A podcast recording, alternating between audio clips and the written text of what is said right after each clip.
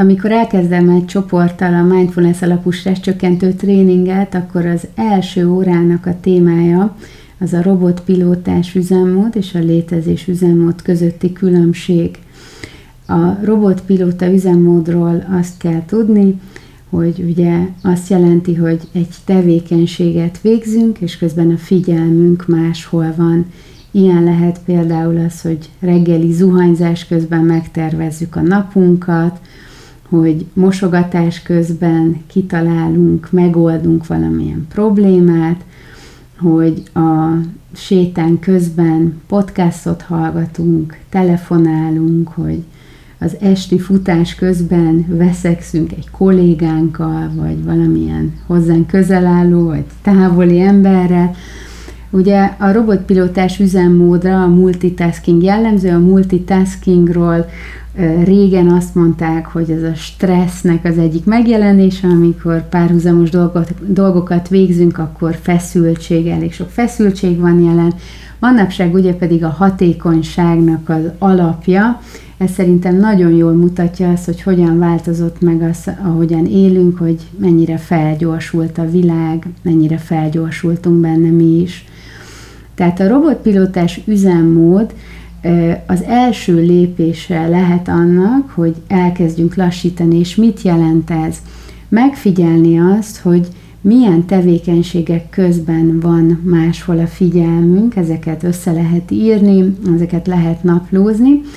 és aztán ki lehet választani mondjuk a következő hétre egy-egy rutin cselekvés, de lehet ez egyébként a zenehallgatás is, ugye? Azt is berakjuk a háttérbe, a figyelmünk egy része ott van, de egyébként pedig mást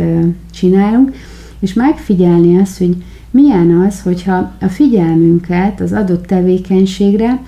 és az adott pillanatra hozzuk. Ugye ez jelenti a létezés üzemmód, a létezés üzemmód közben az érzékelésünk az nyitott, tehát halljuk a hangokat, érezzük a légzésünket, tudatában vagyunk a testi érzeteknek, sőt annak is, hogy gondolkodunk, hogy milyen gondolatok vannak jelen, vagy ez, hogy milyen érzések jelennek meg. Ugye ez jelenti a tudatosságot és a jelenlétet. A létezés ö, üzemmódot, hogyha elkezdjük bevinni a rutin cselekvésbe, akkor nagyon sok minden történhet. Például evés közben azt érezhetjük, hogy sokkal gazdagabb lesz az ízélmény,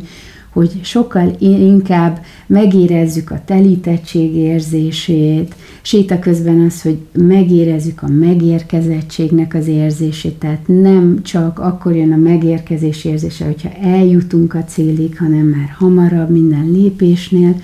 és azt is érezhetjük, hogy ezek feltöltenek, az, hogy megnyugtatnak minket, vagy az, hogy jobb lesz tőle a hangulatunk. Ugye vannak erre kutatások, hogy akkor vagyunk a legboldogabbak, amikor jelen vagyunk, és ezt tényleg át lehet élni, aki már gyakorolt mindfulness, azt tudja, hogy miről beszélek. Ugyanakkor, amikor erre invitálom az emberség tréning résztvevőit, hogy figyeljék meg otthon az, hogy milyen egy rutin cselekedetet tudatos figyelemmel és jelenlétben végezni, akkor visszajövő a második alkalomra többen arról számolnak be, hogy feszültséget okozott ez bennük. Mégpedig annak a feszültségét, hogy úgy érzik, hogy így nem hatékonyak eléggé, hiszen eddig több dolgot meg tudtak oldani adott idő alatt, most pedig csak azzal foglalkoznak, hogy milyen az érzete a víznek, amikor zuhanyoznak, vagy hogy milyen az íze annak az ételnek, amit esznek, és hogy nem tudnak más csinálni közben. Én mindig azt szoktam erre mondani, hogy egyrészt ezt a feszültséget, ezt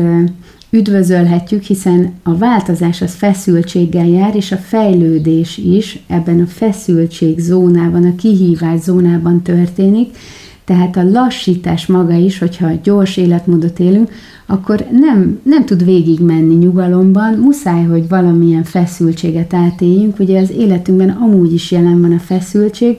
és maga a mindfulness gyakorlás egyébként segíthet minket abban, hogy jobban elfogadjuk ezt a hullámzást, hogy vannak feszültebb pillanatok.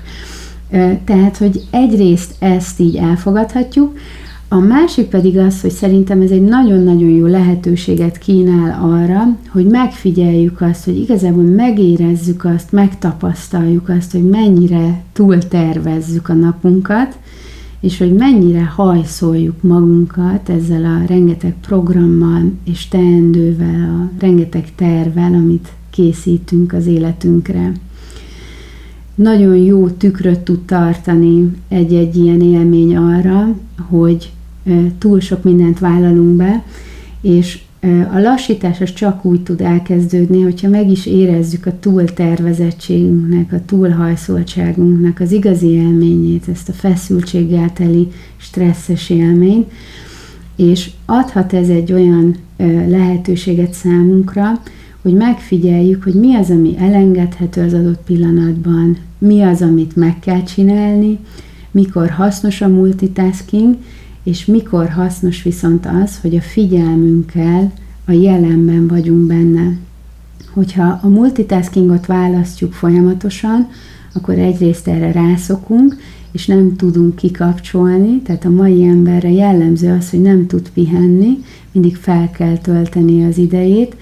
és ez különösen akkor tud ö, rosszul ö, kijönni, amikor mondjuk ott szeretnénk lenni az adott pillanatban, vagy amikor tényleg pihenésre lenne szükségünk, például lefekvés után este, nagyon sokan ö, átéljük azt, hogy kattogunk a dolgokon, tehát továbbra is megoldó üzemmódban, cselekvő üzemmódban vagyunk, és ugye ez a fajta cselekvés az elmében, ez a testre is hatással van,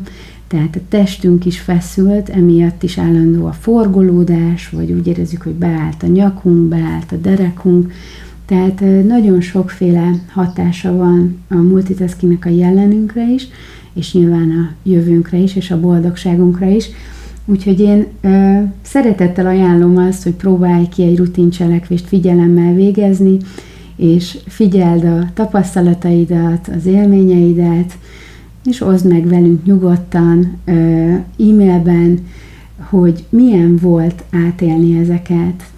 Jó gyakorlást kívánok, minden jót!